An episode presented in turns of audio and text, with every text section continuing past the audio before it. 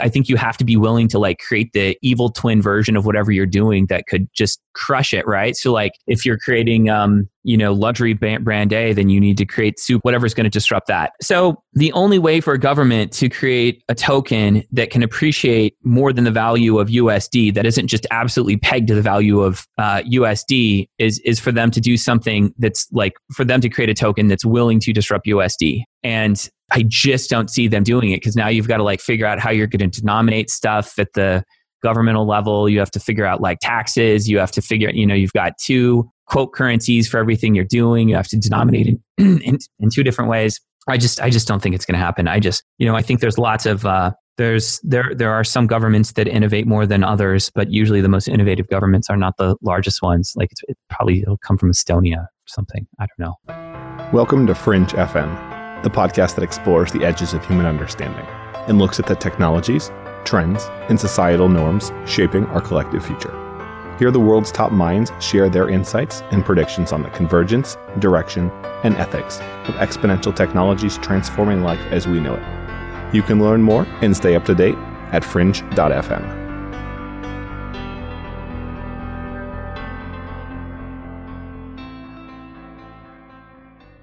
We're living in the era of the internet monopoly. Amazon, Google, Facebook, Apple. These massive tech companies control our world and our lives. Today, we're diving deep into the nature of the internet and where we're headed from here. We've got Clay Collins on the program. Clay is one of the top internet marketers in the world. Clay Collins is the founder of Leadpages, one of the leading landing page companies worldwide. Company raised 38 million and has grown incredibly successfully. Clay's presented on stage at some of the largest internet marketing conferences. He's been featured in documentaries such as Add to Cart, alongside marketing pioneers like Gary Vaynerchuk, Tucker Max, and Frank Kern, and many, many others. More recently, Clay's been focused on blockchain and the cryptocurrency space, where he's the founder of Nomics, which produces a free crypto market data API for enterprise level crypto investors and runs the Flippening podcast, a top three crypto investing podcast. If you haven't checked out Fringe.fm's list of top podcasts to check out, Flippening's on there. We highly recommend it if you're interested in blockchain. In today's episode, we discuss how blockchain and cryptocurrency threaten the current political order, where Clay sees us headed in terms of the internet and more,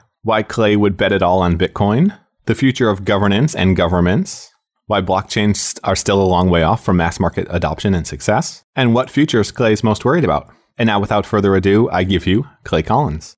You probably know I'm big on biohacking and trying to make myself the best I can be. That's why I'm excited about what the guys at Neurohacker Collective and Daniel Schmachtenberger, who was previously on the podcast, are doing. They're some of the smartest biohackers on the planet, and their Qualia line of brain enhancing nootropics make it obvious why. You guys can get 15% off any order, or with a subscription, 50% off and 15% off every future order by going to disruptors.fm slash qualia. That's Q U A L I A, and using coupon code DISRUPTORS. At Disruptors, we're big on health and biotech. For a reason, it amplifies everything. Disruptors.fm slash qualia. Use coupon code disruptors. And now, let's get on with the program. We choose to go to the moon in this decade and do the other things, not because they are easy, but because they are hard.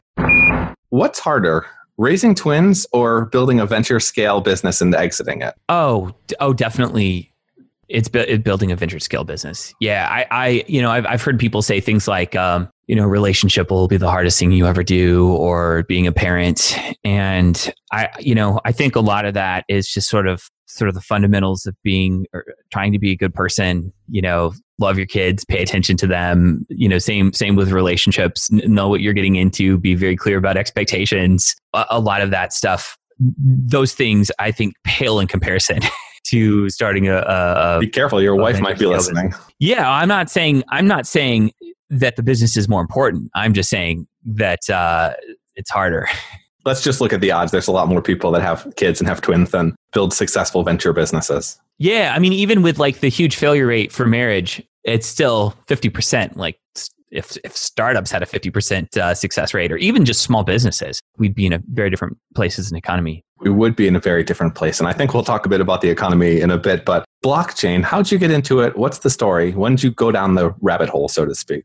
Yeah, so it was uh, in in 2013. There was a guy who now like runs security for Facebook or some part of it and uh, cloud infrastructure there. I don't know. He's done a few different things and he was really into it and he explained it to me and it just made sense. Uh, you know, I, I, really enjoy economics. I tell I tell people I really enjoy computers and money and this like brought them together. But uh, let's just say economics and uh, and computers and, and it brought them together. I immediately got it. Everything like all the high growth opportunities that have been created for investors have have come through really the the, digitiz- the digitization of of uh, previously analog assets. So one example that's used quite frequently is the fact that Instagram, when it sold to Facebook, was worth more than Kodak was at the time, like by, by a huge market, by a huge margin. Same with music. So we've got Moore's law, the the doubling of of computational power every 18 months and that is this wave that every other technology can can surf right so there's just been technology after technology that's hopped on the back of moore's, moore's law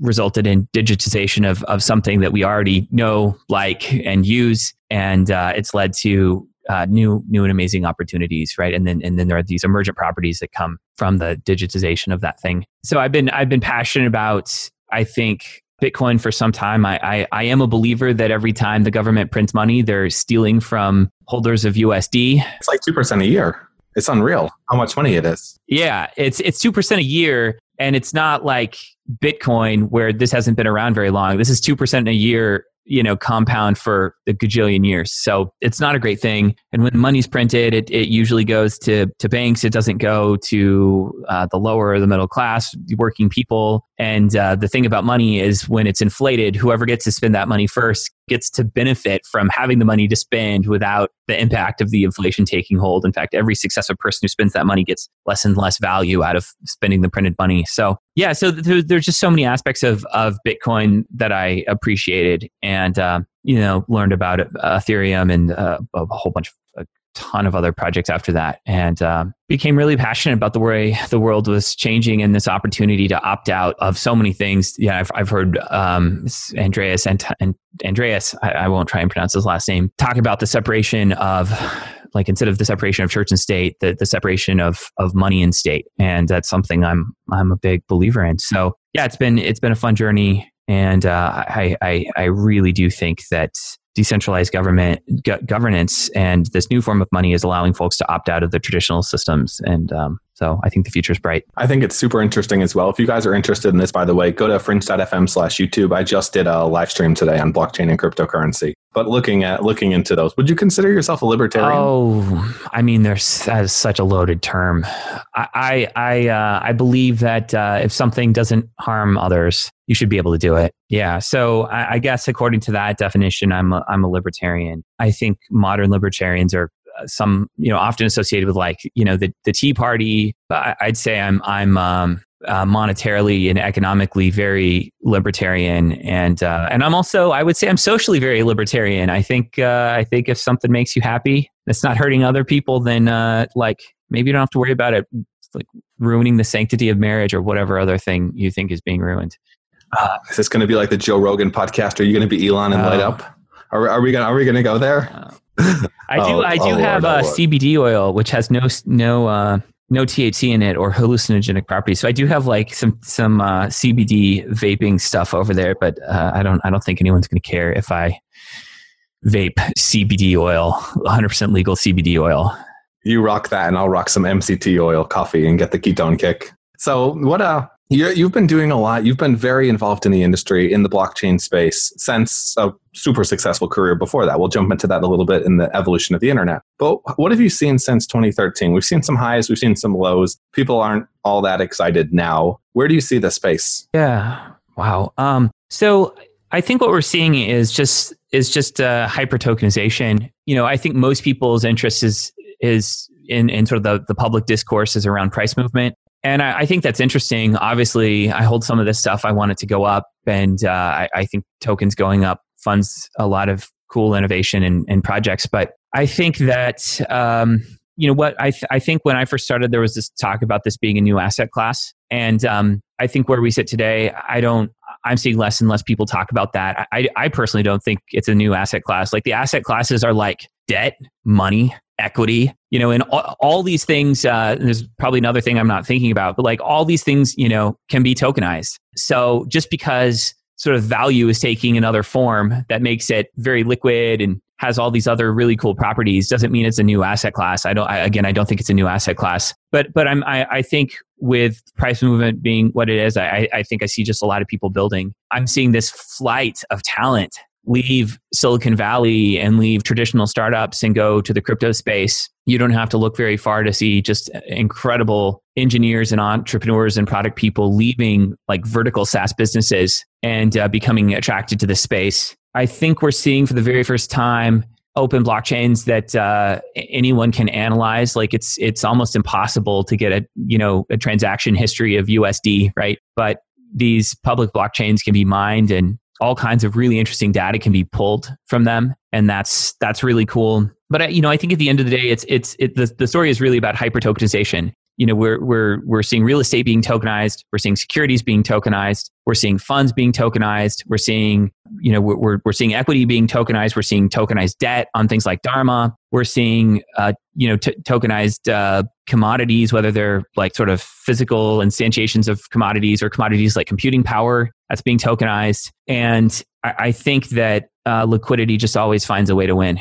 And uh, so so I, I think probably the headline really is around uh, hyper tokenization and maybe market caps have leveled off but the rate at which new things are being tokenized continues to to increase you know there's uh, like whether it's derivatives debt whatever like this is this is happening and it's here to stay. Or we're not going backwards at least how do you think about liquidity? So you, you built a very successful business, Leadpages. You built it, you raised a little money, you, you raised a decent amount of money. You sold it, you made even more we money. But no, what no, do you no, think? No, no, I transaction. Tra- I, we hired our COO, and he's crushing it, and it's yeah, it's it, it continues to grow. It's it's awesome. So like there hasn't been like there hasn't been an exit, but uh, it's it's a nice business and it's growing. Well, it's um still relevant. How do you think about liquidity? I imagine there were highs and lows both for you and for the investors. I know I don't see a lot of Bitcoin billionaires because people couldn't hold on to Bitcoin long enough. They had to go buy a pizza because they were worried it was going to go down. What do you think about liquidity in terms of incentivizing short term thinking versus long term thinking? Oh, I mean, I, I, think I think liquidity is one of those things where there shouldn't be caps on on liquidity in place merely because of like the structures are in place or the the technological limitations that are in place or regulatory limitations that are in place. So, you know, what's cool is that a tokenized asset can it can be liquid, but smart contracts and rules can be in place to make it uh, not not so liquid. So uh, it's it's it's about you know is is something voluntarily or involuntarily illiquid, and uh, you know I prefer things that are voluntarily illiquid and that become can become liquid whenever someone wants them to be. So, wow, I have I have a lot of thoughts on on liquidity. I th- perhaps starting with with uh, with disclosures. I, I think a lot of people are talking about uh, tokenizing their company without considering how much disclosure is actually required to get price discovery, like very efficient price discovery on those tokenized assets. So, like, let's say you're a coffee shop and uh, you want to tokenize equity in your business. Well, in order for that that token to trade on exchanges, like people need to know how much you're making and at least on a quarterly basis they need to have insight into how the business is operating what hires are looking like you know balance sheet all, all this kinds of stuff. And it's really expensive to prepare those kinds of disclosures right? Especially if you can potentially be sued if they're incorrect right? So i think i, I don't know that it's practical for for every single company. I, I also think that there's a, a lot of lack of illiquidity that's just creating for really that's resulting in really grumpy boards like if you're an investor and you invested in a company and you want to get out like in most cases or I'd say in many cases, the company wants that investor out because they're just they're not they're not fun to work with anymore. They're grumpy. They don't want to be there. They'd rather take you know whatever money they can off the table and leave. And usually the entrepreneur wants them off the board because they you know they don't they don't want them voting. Uh, so I'm for liquidity uh, when it makes sense. And there's there's there's just I think there's various forms of liquidity. I think it exists on a scale and uh, all, you know on one end is like there's no liquidity at all something can't be sold and on the other on the other end of this you know spectrum is like super deep mar- markets and lots of disclosure and really efficient price discovery and stuff. And then there's there's a whole lot of gray area in the middle. You know sometimes the only liquidity you're looking for is that there's an investor and they have $50000 worth of stock in a company and they know someone who wants to buy it and they just want to sell it to them and they can't you know? So uh, yeah, so so there's a gradient, but I, I, I think about the desire for liquidity of sort of valuable assets is kind of like you know tributaries to something like the Mississippi River. Like the water will forge a path to you know to lakes and streams or wherever it needs to go. Like liquidity will find a way to to access the greatest uh, pool of liquidity possible, and uh, it's it's it's almost like a natural law or something. It will, but is the the question is is that a good thing? So I've seen I've seen polls. It's somewhere between sixty to eighty percent of public market CEOs are willing to pass on investing in something they guarantee will have future growth to be able to make the short term stock prices look better because that's how they're incentivized because of liquidity.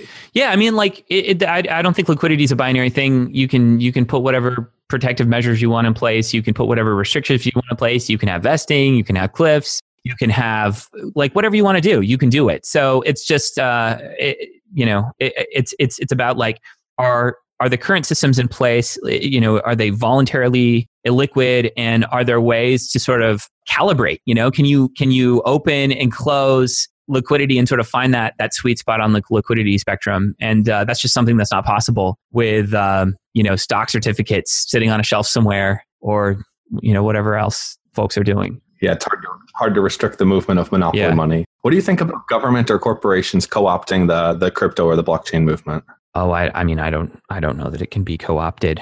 You know probably i, I think i think uh, markets want to be open and I think that the control is so decentralized that uh, uh, over time it's just going to be harder and harder for state actors to to exert control in the space, especially if you've got all these like cantankerous, uh, curmudgeony, you know, anarchists and uh, crypto anarchists and libertarians who like bristle at anything you say to them on Twitter. Like these, these are not a group, you know, and uh, many of them are heavily armed. So this is like, this is not a group of people that I think is uh, prone to be influenced by government and and there's so many different stakeholders and and uh, I think that the the governance is so multifaceted and and uh, and, and complex. I, I just uh, I don't I don't think it's going to be. I, I, don't know what you mean by co-op, but uh, are, are, you talking about like sort of the state issuance of fiat currencies? Yeah, so a state issuance of digital crypto-esque oh. currencies, whereby whereby the kind of the cream of the crop, what everyone's shooting for, the global money supply is no longer oh, up, for, yeah. up for demand. Oh, I mean, I'm like you can't stop a government from printing money. So, I mean, I think what most governments will do with blockchain is going to be roughly similar to just how digital cash works right now. You know, you can log into your website, to your bank's website, and you can see a number on a screen, and you can use Venmo, and you can send it around. You know, this this stuff being digital isn't what's you know what what differentiates it. It's explicitly stated uh, monetary policies. It's confidentiality or pseudonymity. It's the fact that it's it's hard money, right? So it's it's it's not that it's. What if Switzerland launched one? They would be the perfect people, the neutral country. Switzerland prints money left and right. You know, every time. But that's only because everyone trusts. So I, have lived in. Everyone trusts Switzerland so much. The reason why they're printing so much money is the Swiss currency is overly inflated based off of where it should be. So they can print money, swap it to euros, wait for it to go back down, and make a forty percent return immediately. Right. Right. So, so like what I'm saying is that economic policies that are sort of hard coded in at the protocol level that can't be changed by anyone on a whim, like that is not going to fly. And you know that the second it doesn't fly, like what's the difference between Tether or Gemini's US dollar token or some of these stable coins and some government's fiat currency? Like there's none except sort of the governmental fiat currency will probably track you and uh, there'll be no confidentiality and you'll be required to like dial home to spend it and uh, you'll have to authenticate certain addresses and uh, and and you'll have to be on whitelist in order to spend your money and they can seize it at any time and like all like all the stuff they need to do to be compliant with laws so like they just they they can't it's i don't think it's going to work See, i'm not disagreeing but i'm saying that people pretty much just throw away their privacy for another cat picture is kind of what I've seen, and it's it's disappointing. Yeah. Not the of not not uh, obviously not the crypto movement. People are very very secure right. with what they're doing, but in terms of general population, it's uh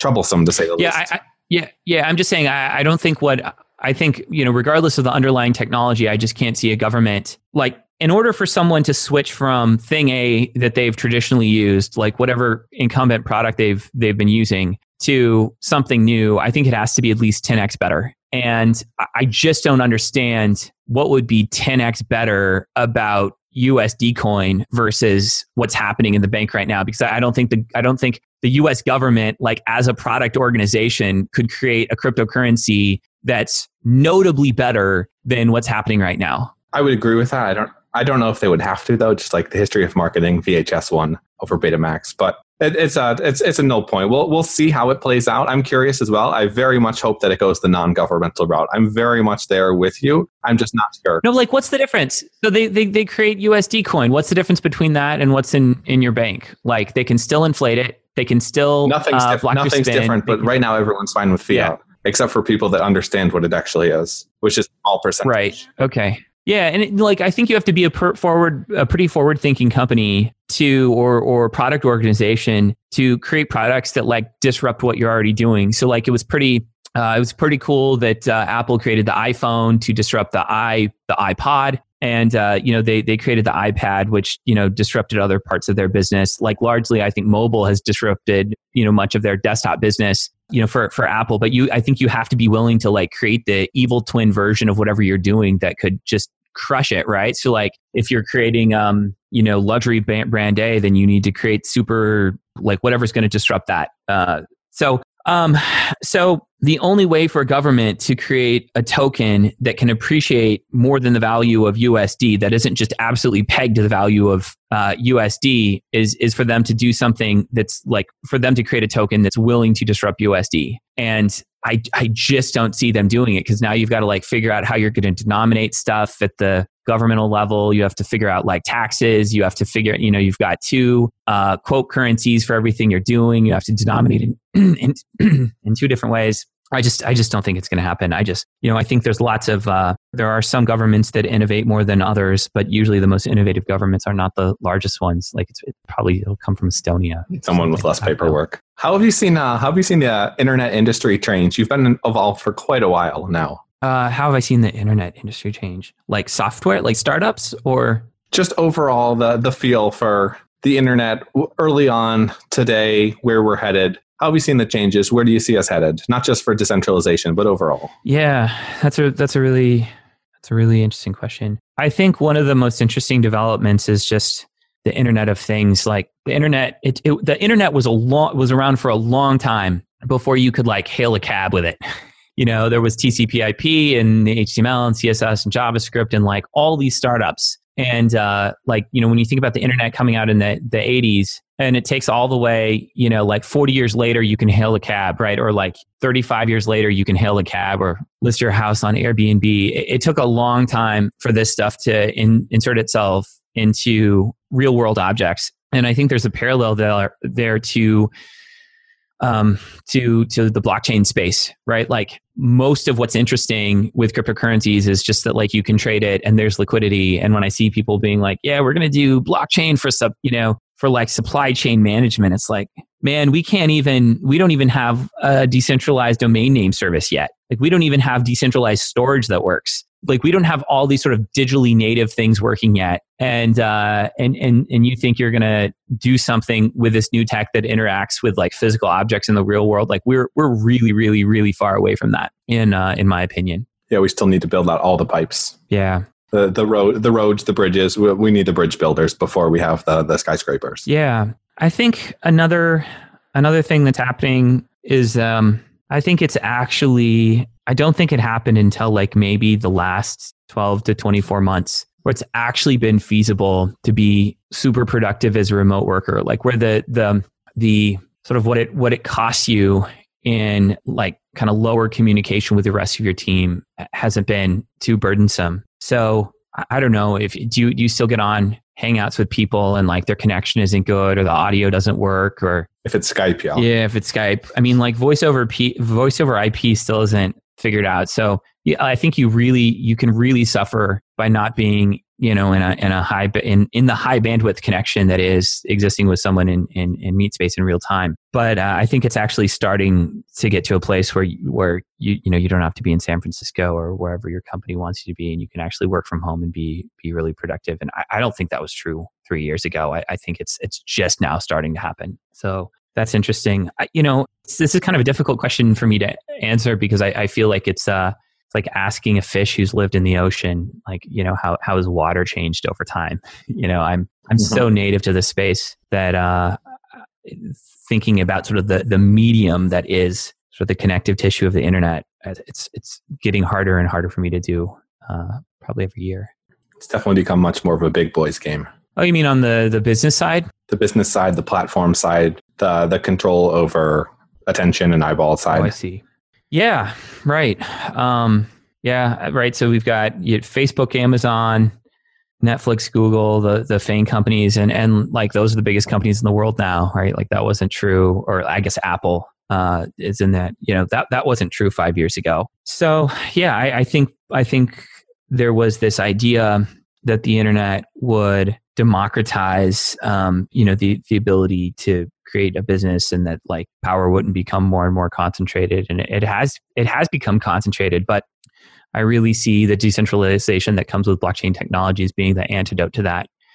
And although i think maybe more power is concentrated in like you know a handful of companies i do think that the internet has unlocked the ability for a world class life coach for example or a world class welder or a world class creator of shirting uh, in the in the middle of a small town in the Midwest to earn a living. So I, I, do think that the net has been far more positive than negative. It isn't the utopia that everyone thought it would be, but you know there are there are freelance writers who never would have the opportunity to write for a major publication that now are doing that as journalists. So I think the benefits have been huge and have far outweighed the the negative aspects of this. Hey, Matt here. Without an internet as we know it today, where creators are able to get their information out to the world, we wouldn't have Fringe FM. If you guys enjoy Fringe FM, I want to ask you right now, please take 30 seconds and leave a review. It's incredibly important for us. It helps us with getting the best possible guests on the program and expanding our reach so that we're able to reach more people with hopes of abundance and creating a better future. If you find what we do valuable, please visit fringe.fm slash iTunes and leave a review. You can also leave a review in any major podcasting app that you're using. Thanks so much for your time. And now we jump back to Clay.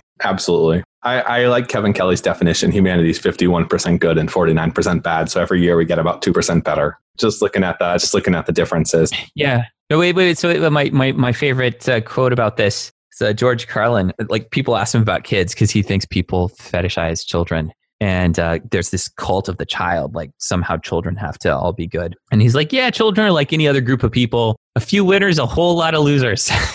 so I like it. Like, yeah, it's like it's like any other demographic. Yeah, and uh, I'm going to stop now before I start saying things that could get me in trouble. Actually, no worries, no worries. We won't send this to the wife. Um, so uh, my next question for you: what uh, what technologies, what other areas outside of blockchain are you most excited about, and why? Yeah, I, I think uh, I, I don't really know. I don't really know. Uh, as a consumer, I really like the Internet of Things. I like my my Nest devices. I think what's happening with uh, autonomous cars and uh, autonomous vehicles is really cool. Like that's going to free up a whole lot of people's time who are commuting from place to place, and hopefully instead of you know taking cat photos or creating memes, like maybe they could get some more work done, or you know write letters to their children, or you know reflect on something. Right. So I think that's going to unlock a whole bunch of productive energy. Hopefully, who knows?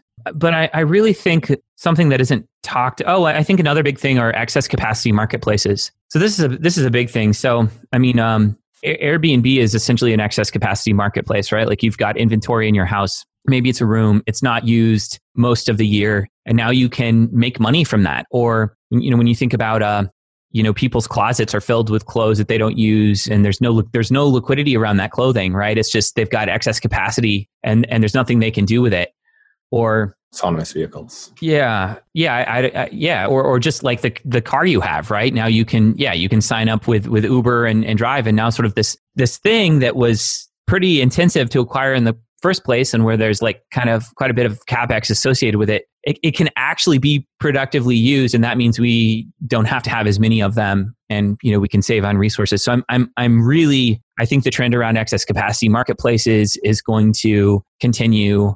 I think another big thing is just the ability to very inexpensively get access to tools like Amazon Web Services, right? Like you get access to like serious computing power. Uh, I'm sorry, you get access to serious computing power and disk storage and like machine learning capabilities for you know essentially free if you're not deploying them at scale, and that's like that's unheard of. Uh, I mean, that is really pivotal in, in the history of the world. Like the, the fact that there are these computational like utility companies that offer things like computing power and database storage and machine learning like you, like you right now could stand up infrastructure that could rival you know the New York stock exchanges by just going to like maybe Microsoft Azure and standing up a, a Cassandra instance right? And that's absolutely amazing and empowering and uh, think unlocks a lot of just a lot of really great ideas. It's it it, it creates permissionless innovation. Yeah. So uh, those those are the things that come to mind. You know, bringing the bringing the cost of starting a company down. It's come down 10, 100 x since the the early internet days, which has changed the venture landscape, changed the investing landscape. I know you do you do a fair bit of investing in funds, in crypto, in other things. I imagine as well. What are you focused on from a from an ROI type perspective? What do you look into? What are you most interested in as an investor? Yeah, yeah, that's a great question. So, you know, I'm I'm I'm generally interested in diversifying. I'm a big believer in that. I think the the biggest opportunity for growth far and away is is just like the M2 money supply of the world, which is at uh, what is it? Is it around? No, it's more than that. Uh, that might be the M1 money supply. It's in the teens. So M2 includes things like uh, like money market accounts and and uh, stuff that's a, little bit harder to get to, but still there. So like what's bigger than M2 money supply? I guess the bond market is, so like debt markets are. So like, you know, as an investor, I'm really interested in these huge macro trends like replacing the M2 money supply, replacing, you know, debt instruments and uh, owning a, a, piece of those uh, of those networks uh, indefinitely. So I, I I think that's like that's probably the biggest opportunity outside of a company that you would start yourself that has the opportunity a thousand x or hundred. I mean, it's like it starts at nothing, then the ROI is infinite potentially. But uh, yeah, I mean, it's just equity, debt markets, M2 money supply. It's what I'm most focused on. And what scares you these days? Um, it's a really good question. Yeah, I mean, I, I think there's, I think that the world is becoming more polarized. I think that leaders are becoming a little bit more um, authoritarian. I think you know the ability to manipulate public opinion on platforms like Facebook and Twitter, like it's becoming easier to do. So I think that there's kind of this race against time. I think we've got this centralized internet and that can result in a lot of really bad things if not properly monitored and regulated. And then I think we've got the decentralized internet, which is also going to produce a lot of bad and good things. But uh, at the end of the day, you know, is is is is fair. At least I hope it will be uh, in in its decentralization, right? Or at least markets will function properly, and there are there won't be government bailouts and stuff. So I guess I'm I, I kind of see this race of the centralized internet against the decentralized internet, and I hope that the decentralized internet will like emerge victorious in a way that allows us to actually put resources behind the biggest problems in the world, like global warming and uh, well, mostly global warming but I, I, I don't think the centralized I think if the I, I think if the centralized internet persists, I think it's really going to be hard to make decisions in a way that actually allow us to solve collective active pro- action problems like global warming. So like that's way out there, but I guess that's a fear. It is, but it isn't. I think that's I think that's a fear of a lot of people that have thought about this well. I have two last questions for you, and then sure. it's dinner time. I hear. Sure. So, question one: If you had to invest fifty percent of your net wealth in one asset, one specific thing, it can be Bitcoin, US dollar, Amazon, you name it. What would it be and why? Oh, I mean, it would absolutely be Bitcoin. It, it, it would absolutely be Bitcoin. Yeah, uh, it's it's it's the hardest store value that I know of. It's got the biggest uh, developer pool, the biggest sort of the largest network effects. Um, there's more people thinking about that than any other like single. You know, it's the largest coordinated uh, fintech effort in the world right now. It's the it's, it's the world's largest uh, network in terms of compute power.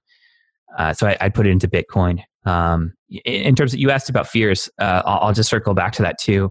I think AI. I think knowing what's going to happen with AI is is a big fear. Like where where is that going to go?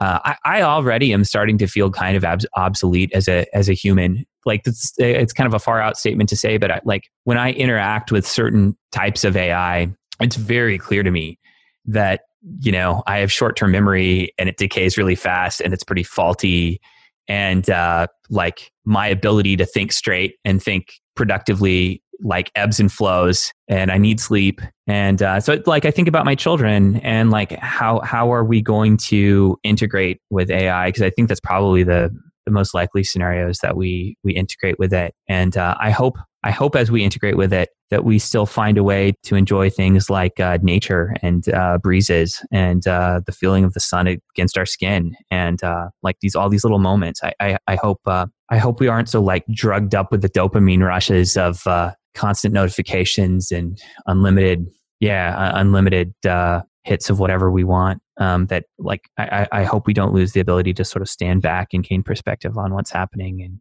and uh, and I hope we I hope we we do I hope we merge with AI the right way, not the wrong way. And I don't even know what those are. I think when people become overly productive, they lose the ability to be creative and to be happy. I think there's something tied to creativity and happiness, I would argue. I think productivity and creativity are inversely related. So you can't be very creative while you're very productive. You can't be very productive while you're very creative. They're diametrically opposed. Really? I think AI is quite exclusive. good at productivity. Do you think they're mutually exclusive? I think they're mutually exclusive. You don't think creative Just look at, are productive?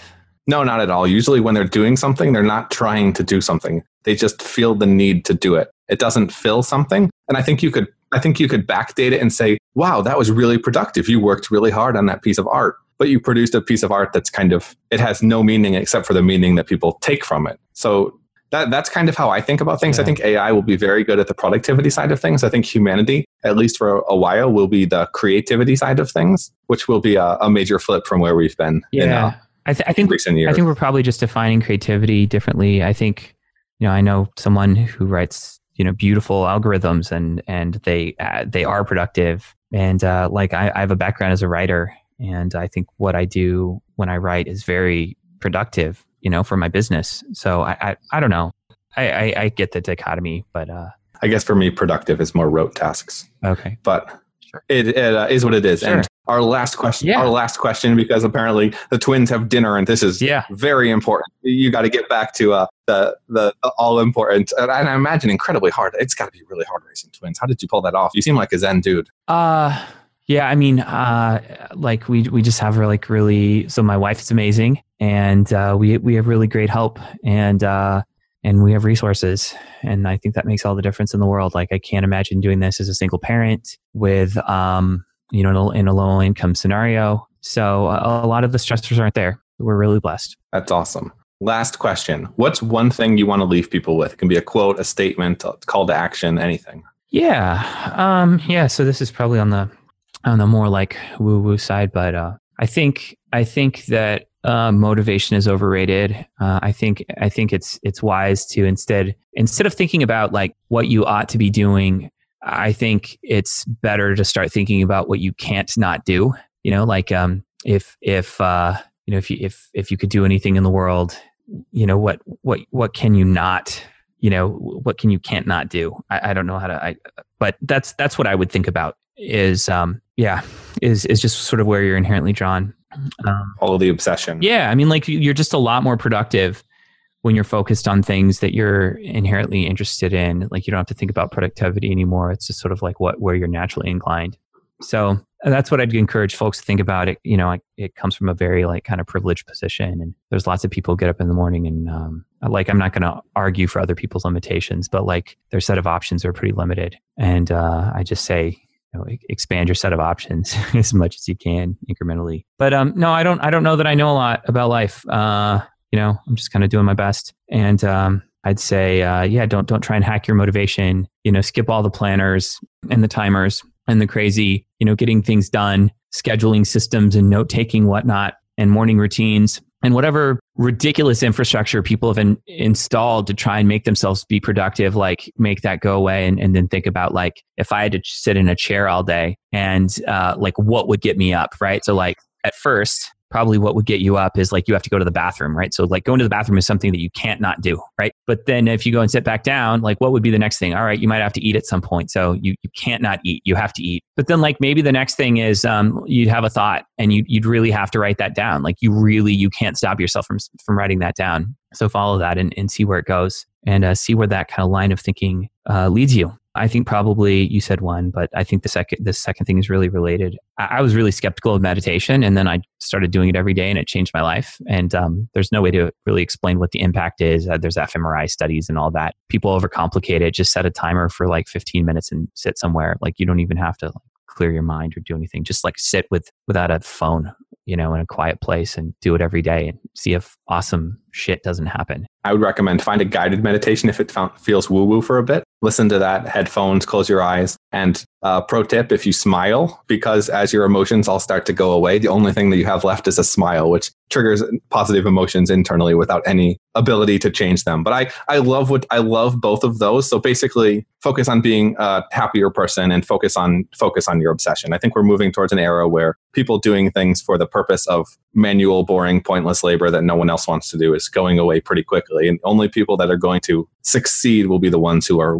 able and willing to try something completely freaking outlandish that they're obsessed about doing because they'll be the ones that do it and do it best. That was very well said, Clay. Yeah, well, I, I also think there's like folks who obsess about really rote things and they really enjoy it like uh, making sushi or growing trees or you know what whatever whatever that thing is i you know i'm i'm i'm an entrepreneur because uh, i can't really do anything else but uh, I think there are people that turn, you know, they make being a librarian into an art or driving driving a cab. I think uh, I think happiness can be found in like really small places and uh, or big places. Who who am I to sort of size what those things are? You know, mm-hmm. it certainly doesn't come from items though. Yeah. Clay, thanks so much for coming on. It's been uh, it's been a ton of fun. Where's the best place for people to find you, learn more? Oh, probably Twitter. Just uh, at Clay Collins on Twitter.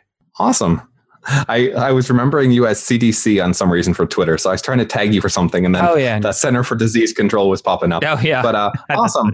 We'll throw links and everything in the show notes, guys. Fringe FM, fringe.fm. Thanks again, Clay. Thank you. Mm-hmm. Cheers. Listener, before you go, if you like Fringe FM, consider making a tax deductible donation to support our mission. Yes, you heard that right tax deductible. Fringe FM is fiscally sponsored by a registered 501c3 nonprofit focused on advancing science worldwide. This means you can write off your donation for tax purposes, and possibly even get your employer to match the donation, all of which would dramatically boost the level of good we can do in the world and the quality of the show that we can produce. To learn more about supporting Fringe FM and whether your gift would qualify to reduce your taxes, please visit fringe.fm/give. If you care about our mission, please support our efforts. You are literally deciding whether or not we can continue and how much of an impact we can make. Again, that's fringe.fm/give to learn more and support our cause. Thank you.